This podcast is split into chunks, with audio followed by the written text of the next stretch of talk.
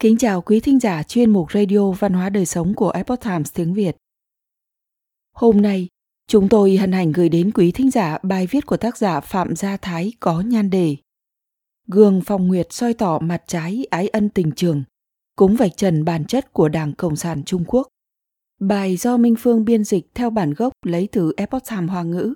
Mời quý vị cùng lắng nghe. Tại sao cuốn tiểu thuyết Hồng Lâu Mộng trở thành đề tài đàm luận muôn thuở của vạn người? Cuốn sách được ví như văn vô đệ nhất, võ vô đệ nhị. Ý tứ rằng trong vô vàn cuốn tiểu thuyết từ cổ chí kim, Hồng Lâu Mộng luôn đứng ở đầu bảng. Nghe có vẻ khoa trương, nhưng đây lại là đánh giá chung của giới văn nhân nghệ sĩ. Hồng Lâu Mộng vốn nổi tiếng là một trong tứ đại danh tác của Trung Hoa. Có thể nói rằng Đàm luận hết một năm 365 ngày cũng không nói hết cái hay của cuốn tiểu thuyết này. Mỗi một trang đều có những chủ đề thú vị để mọi người cùng nhau đánh giá. Bảo vật phong nguyệt bảo giám Chương thứ 12 của Hồng Lâu Mộng có tựa đề Vương Hy Phượng độc ác, bày cuộc tương tư, giả thiên tường chết oan, soi gương phong nguyệt. Ở hồi này có nhắc đến một chiếc gương tên là Phong Nguyệt Bảo Giám đây thực ra là một chiếc gương báu, soi được cả hai mặt, nhưng hai mặt gương lại phản chiếu ra hai hình ảnh trái ngược nhau. Điều này chẳng phải rất kỳ quặc hay sao? Trong sách viết rằng, chàng thư sinh già thụy trầm mê nữ sắc, mắc bệnh tương tư, cuối cùng dục hỏa công tâm, nằm bại liệt giường. Một hôm có vị đạo sĩ thọt chân đi hành khất, nói là chữa được bệnh oan nghiệp. Thế rồi đạo sĩ lấy ra một chiếc gương và nói rằng đây là bảo bối, chuyên trị chứng tà tư vọng niệm, có công giúp người đời bảo toàn tính mệnh. Nhưng chỉ nên soi mặt trái, không được soi mặt phải, cẩn thận đấy, soi ngay đi. Dạ Thụy nghe vậy mừng rỡ như bắt được vàng, đợi đạo sĩ đi khỏi liền cầm mặt trái ra soi, thấy trong đó có bộ xương người. Dạ Thụy sợ quá, vội giấu gương đi, mắng rằng Đồ láo, làm sao lại dọa ta? ta hãy soi mặt phải xem sao nói rồi hắn bèn soi mặt phải thấy một mỹ nữ điệu đà xinh đẹp. Giả thụy mừng lắm tà niệm nổi lên dục tình bộc phát mây mưa không dứt. Cuối cùng màng mỏng của giả thụy thế là tiêu đời. Thương thay cho chàng thanh niên tuổi trẻ mà không học hành tử tế để rồi tự tìm hố chôn mình. Chiếc gương này quả thực là một bảo bối. Mặt phải thì soi ra một mỹ nhân xinh đẹp vạn người mê, mặt trái lại soi ra bộ xương người khủng khiếp. Mỹ nhân và hài cốt, hai thứ này có liên quan gì đến nhau? Thực ra tác giả có ngụ ý là mỹ sắc ở nhân gian, nếu trầm luân trong đó thì thấy hoàn hảo không tì vết.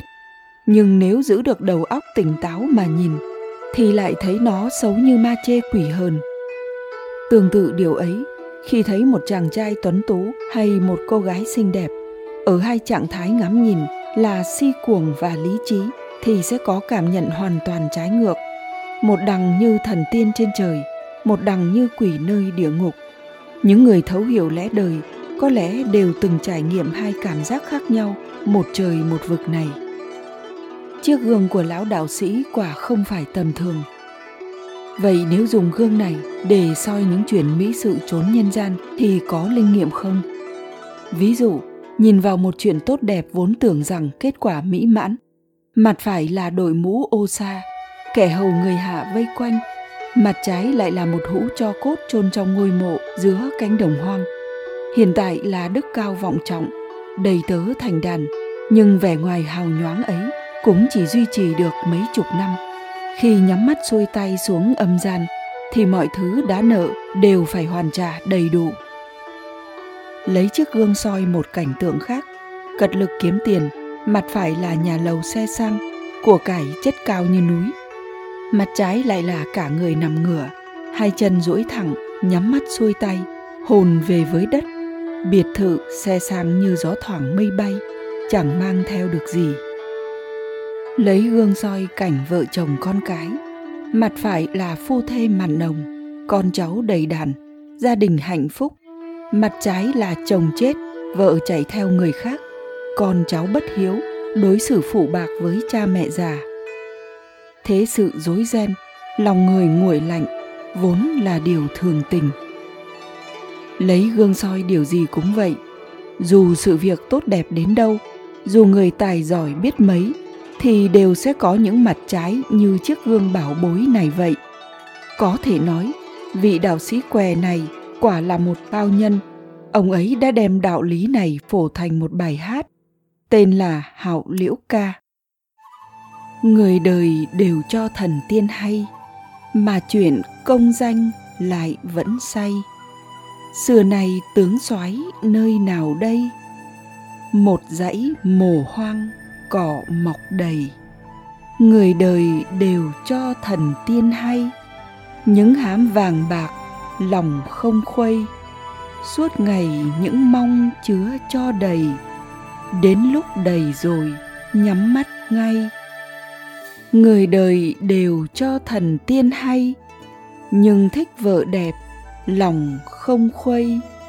Lúc sống ái ân, kể suốt ngày. Lúc chết, liền bỏ theo người ngay. Người đời đều cho thần tiên hay muốn đông con cháu, lòng không khuây. Xưa nay cha mẹ thực khờ thay.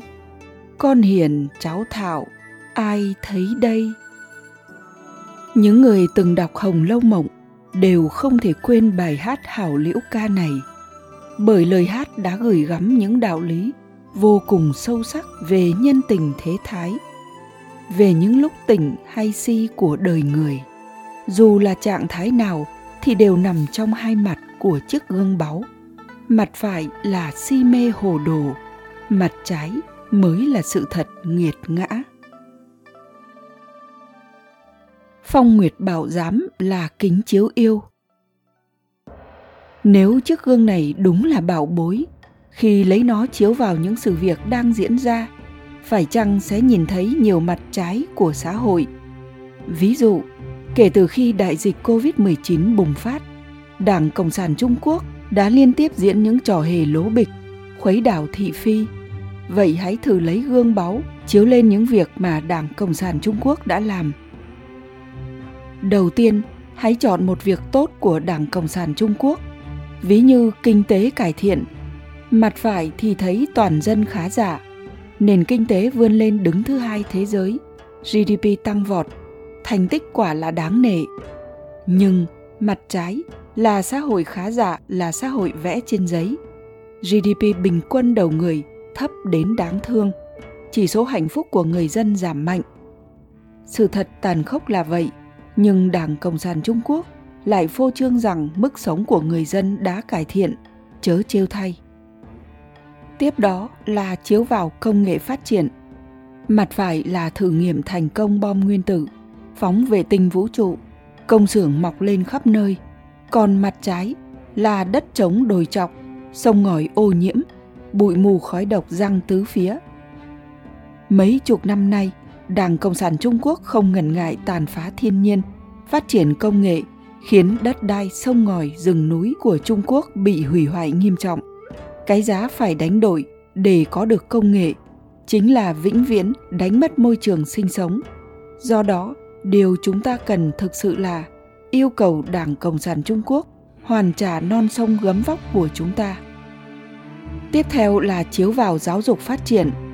Mặt phải là hoàn thành chương trình giáo dục phổ cập, đại chúng hóa giáo dục đại học, thanh niên đều được học đại học. Còn mặt trái là sinh viên ra trường thất nghiệp, người già té ngã không ai đỡ, trẻ em bị ô tô đâm, không ai báo cảnh sát tại sao xã hội lại ra nông nỗi này? Vì giáo dục của đảng cộng sản trung quốc chỉ dạy kiến thức, không dạy làm người, khiến học sinh lầm đường lạc lối. Bồi dưỡng ra những người tài nhưng vô đức.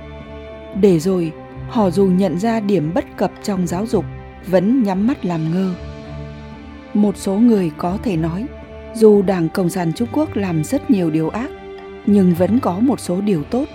Ví dụ xử lý mạnh tay quan chức tham nhũng vậy chúng ta hãy chiếu chiếc gương báu lên chiến dịch đả hổ diệt ruồi của ông tập cận bình mặt phải là hàng trăm lão hổ rớt đài ngã ngựa hàng triệu con ruồi vây cánh bị đánh cho tan tác.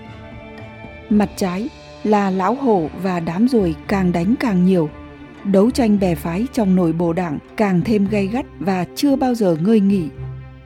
Nhìn lại chặng đường phát triển của Đảng Cộng sản Trung Quốc, bắt đầu từ thời Mao Trạch Đông, phát động phong trào tam phản ngũ phản. Có đợt chống phá tham nhũng nào là không mạnh tay không, nhưng có tác dụng gì không? Thuyết vô thần và thuyết duy vật đã ăn sâu vào đầu não. Một khi tín ngưỡng tôn giáo vẫn còn bị đàn áp, càng chống tham nhũng thì càng hụ bại. Một số người hiểu biết hơn một chút thì nói, phép chiếu này đúng là lợi hại, có thể khiến người dân toàn thế giới nhìn thấu Đảng Cộng sản Trung Quốc. Nó là một tên ma đầu, một kẻ lưu manh đang uy hiếp người dân Trung Quốc, khiến bách tính lầm than, cùng khổ. Nhưng trong tay nó là cả một đội quân khổng lồ, ai dám động đến cơ chứ? Câu nói này tình cờ nhắc đến một khía cạnh mà chúng ta chưa xét đến, đó là sức mạnh quân sự đáng gờm. Đầu tiên là mặt phải, dự án hai đạn một vệ tinh, hàng triệu cảnh sát vũ trang, lực lượng quân đội đứng đầu thế giới, sức mạnh quân sự thứ ba thế giới. Đúng là khiến thế giới kiêng rè. Nhưng mặt trái là đảng chỉ huy vũ trang, quân đội phục tùng Đảng Cộng sản Trung Quốc, bị người chuộng hòa bình lên án, bị thế giới cô lập. Năm xưa, Hoàng đế Khang Hy cho rằng thu phục được lòng dân thì sẽ thu phục được thiên hạ, chứ không cần động việc binh đao. Còn Đảng Cộng sản Trung Quốc lại hành động hoàn toàn ngược lại. Đã không được lòng dân thì mở rộng vũ trang có lợi ích gì? Một khi dân chúng đã không còn tin tưởng nhà cầm quyền thì ngày tàn của nó cũng đang cận kề. Có lẽ việc xây dựng quân đội chỉ là để Đảng Cộng sản Trung Quốc xây dựng phòng tuyến bảo vệ chính nó, coi quân đội như chiếc rơm cứu mạng trong những ngày cuối cùng. Trong Hồng Lâu Mộng, đạo sĩ dùng gương báu để phản chiếu những hồ đồ dại dột trong đời người, giúp chúng ta bừng tỉnh ngộ. Hiện tại, chúng ta lấy gương chiếu vào Đảng Cộng sản Trung Quốc, khiến bộ dạng tà ác phát ngôn hoang đường của nó hiện nguyên hình và giúp chúng ta tỉnh ngộ. Hóa ra, đây mới là bộ mặt thật của Đảng Cộng sản Trung Quốc. Vậy thì không thể để nó tiếp tục hành ác được nữa. Sau đây là bài về Đảo Liễu Ca do tác giả tự biên soạn, dựa trên nhịp thơ của bài Hào Liễu Ca của Hồng Lâu Mộng. Mời quý độc giả cùng tham gia góp ý. Đào Liễu Ca. Thế nhân đô tưởng chung cộng đảo. Khước thuyết kinh tế đề cao liễu. Trung cộng tiền tài, mê tâm khiếu. Hạnh phúc chỉ số hạ hàng liễu thế nhân đô tưởng, chung cộng đảo. Khước thuyết khoa kỹ phát đại liễu. Trung cộng chiến thiên hữu đấu địa. Sinh thái hoàn cảnh phá phôi liễu. Thế nhân đô tưởng trung cộng đảo. Khước thuyết giáo dục phát triển liễu. Trung cộng giáo thư bất dục nhân. Lão nhân xuất đạo bất phù liễu. Thế nhân đô tưởng trung cộng đảo, khước thuyết phản hủ, giác chân liễu. Trung cộng hủ bại, hủ tại tâm. Vận động, nhất quá, canh hủ liễu. Thế nhân đô tưởng trung cộng đảo, khước thuyết quân sự, cường đại liễu. Trung cộng, thương can, hổ tà đảng thất tận, dân tâm, thiên diệt liễu. Tạm dịch, người đời lầm tưởng trung cộng hảo. Lại bảo kinh tế đã đề cao, trùng cổng khoe tiền, mê tâm khéo. Chỉ số hạnh phúc lại đổ đèo. Người đời lầm tưởng trung cổng hảo, lại bảo công nghệ chất lượng cao trùng cộng đấu thiên rồi đấu đất. Môi trường sinh thái hủy mất rồi. Người đời lầm tưởng trung cổng hảo, lại bảo giáo dục phát triển cao. Trung cổng dạy gì không dạy đức, người già ngã đó ai đỡ nào? Người đời lầm tưởng trung cổng hảo, lại bảo mảnh tay chống tham nhũng. Tâm kia hủ bại sao dứt được, vận động càng lắm, rồi sao nào? Người đời lầm tưởng trung cổng hảo lại bảo quân sự, mạnh siêu cường. Súng kia là vì bảo hộ đảng. Lòng dân đã mất, tận ngày tàn. Quý thính giả thân mến, chuyên mục radio văn hóa đời sống của epoch times tiếng việt đến đây là hết để đọc các bài viết khác của chúng tôi, quý vị có thể truy cập vào trang web epochtimesviet com. Cảm ơn quý vị đã lắng nghe, quan tâm và đăng ký kênh. Xin chào tạm biệt và hẹn gặp lại quý vị trong chương trình lần sau. Kính chúc mọi điều bình an và tốt lành tới quý vị cùng người thân.